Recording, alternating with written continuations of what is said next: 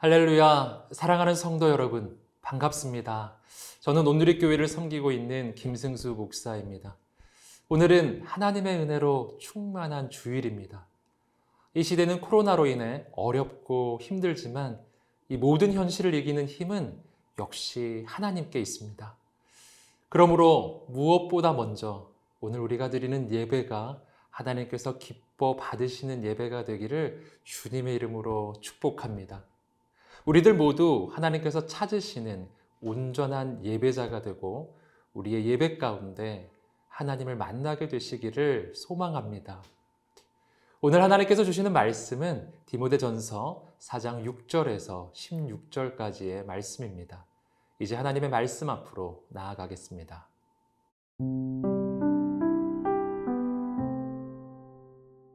디모데전서 사 장 육 절에서 십육 절 말씀입니다. 내가 이것으로 형제를 깨우치면 그리스도 예수의 좋은 일꾼이 되어 믿음의 말씀과 내가 따르는 좋은 교훈으로 양육을 받으리라. 망령되고 허탄한 신화를 버리고 경건에 이르도록 내 자신을 연단하라.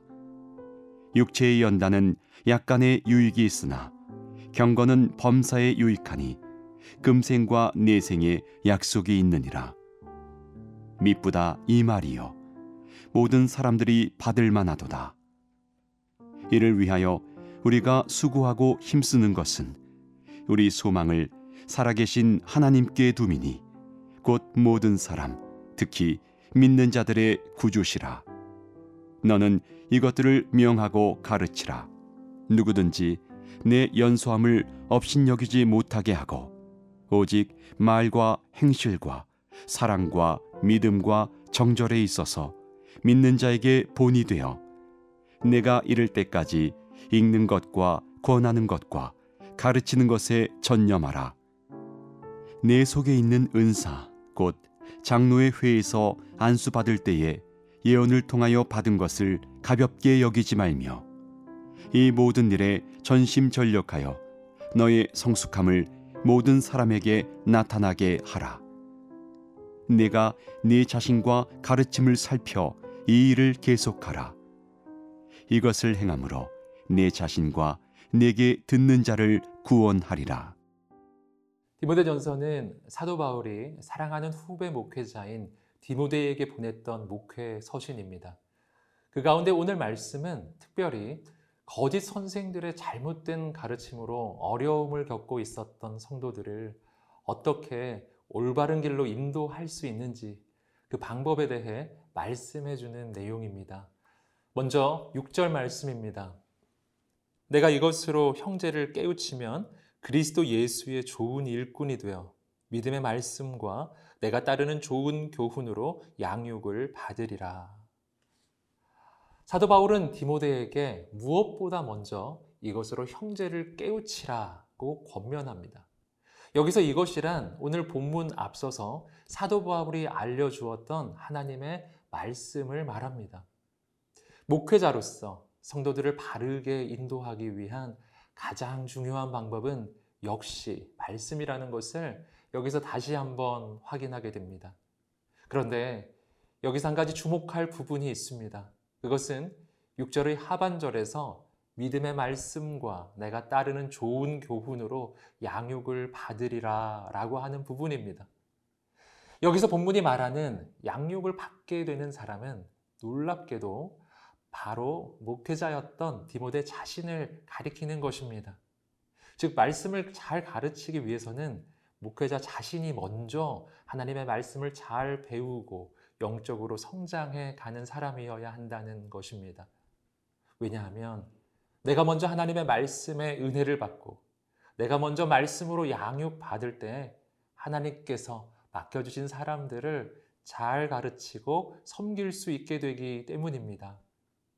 그러므로 사랑하는 성도 여러분, 오늘 우리가 먼저 하나님의 말씀을 배우고 영적으로 성장하게 되기를 주님의 이름으로 축복합니다.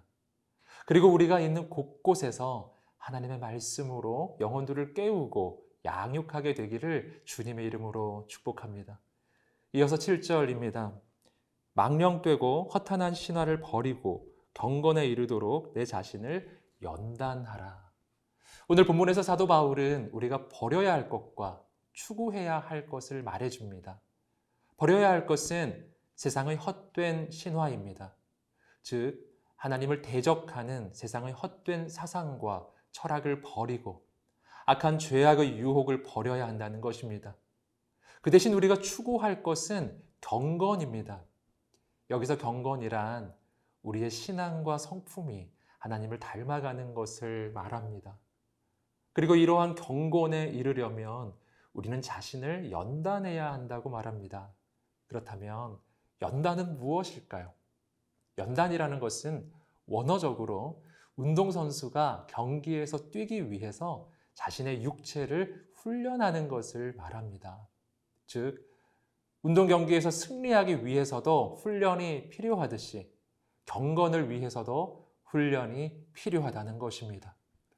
그렇다면 오늘 우리에게 어떤 훈련이 필요할까요? 가장 중요한 훈련은 앞에서 보았던 말씀의 훈련입니다. 사랑하는 성도 여러분, 매일매일 말씀을 붙잡으십시오. 말씀을 읽고 듣고 묵상하십시오. 그리고 무엇보다 말씀대로 살아가는 믿음의 결단을 내리십시오. 그렇게 우리가 매일매일 스스로를 훈련해 갈 때 우리의 신앙은 더욱 온전해지고 견고해질 것입니다.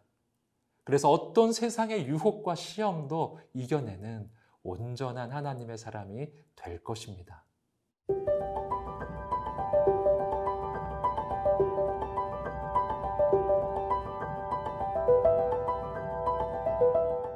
당시 디모데는 추정컨대 삼십 대 중반 정도의 나이였던 것으로 보입니다.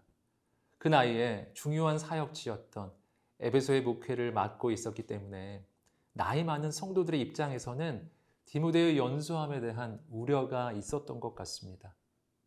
그래서 사도 바울은 이어지는 말씀에서 어떻게 하면 이러한 우려를 넘어서서 공동체를 잘 목양할 수 있을지에 대해 말해주고 있습니다. 십이 절 말씀입니다. 누구든지 내 연소함을 업신여기지 못하게 하고 오직 말과 행실과 사랑과 믿음과 정절에 있어서 믿는 자에게 본이 되어. 여기서 가장 중요한 말씀은 본이 되라는 말씀입니다. 본이 되라는 것은 말로만 가르치는 것이 아니라 삶의 모델이 되라는 말씀입니다. 김효센 목사님의 삶으로 가르치는 것만 남는다 라는 책의 제목처럼 진짜 영향력은 내가 가르치는 대로 살아가는 것이기 때문입니다. 그렇다면 우리는 어떻게 살아가야 삶의 본이 될 수 있을까요? 특별히 오늘 말씀은 조금 더 구체적으로 말과 행실과 사랑과 믿음과 정절에 있어서 본이 되라고 말합니다. 첫째로 말의 본이 되어야 합니다. 말은 사람을 살리기도 하고 죽이기도 하고 우리의 미래를 세우기도 하고 무너뜨리기도 합니다. 그래서 우리의 말이 중요합니다. 우리 입술에 언제나 사람을 살리는 말, 하나님의 꿈과 비전을 선포하는 믿음의 말이 있기를 주님의 이름으로 축복합니다. 둘째로 우리는 행실의 본이 되어야 합니다. 행실이란 내 삶 전부를 가리킵니다. 즉 나는 교회에 있을 때뿐 아니라 세상 속에서도 하나님의 사람답게 살아야 한다는 것입니다.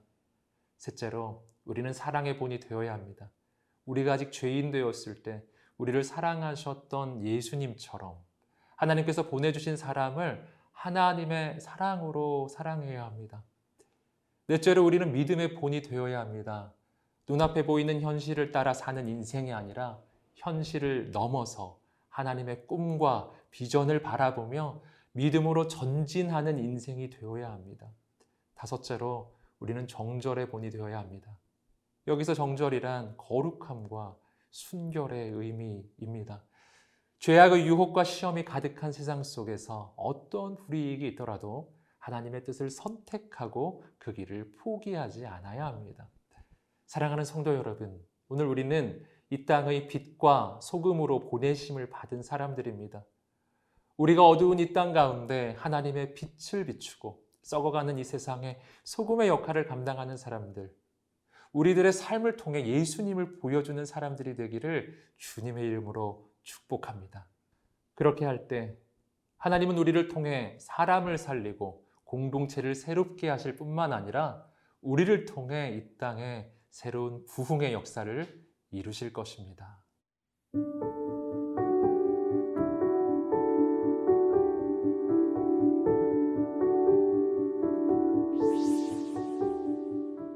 사랑하는 주님, 오늘 우리가 죄악의 유혹을 거절하며 하나님께 도전하는 헛된 세상의 소리를 다 내려놓고 오직 경건에 이르도록 자신을 연단하게 하소서. 매일매일 말씀으로 나 자신을 채우고 그 말씀대로 살아가게 하소서. 우리가 이 땅 곳곳에 보냄받은 작은 예수가 되어 예수님을 보여주는 삶을 살게 하소서. 우리를 통해 이 땅에 새로운 영적 회복이 일어나게 하소서. 감사하며 예수님의 이름으로 기도드립니다. 아멘.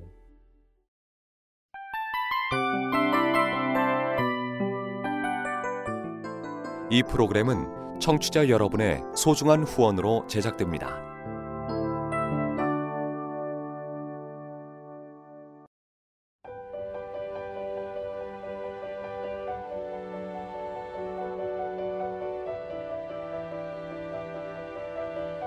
세상에는 수많은 교회들이 있지만 더 깊이 있는 말씀 강해를 찾기 위해 크기로만 교회를 선정하지 않습니다. 보다 좋은 영적 콘텐츠를 더 많이 나누기 위해 방송비를 받지 않습니다. 일 년 삼백육십오 일 복음만 전하고 싶어서 우리는 광고를 하지 않습니다. 온누리의 복음을 땅끝까지 씨지엔 티비와 함께 땅끝 선교사가 되어주세요.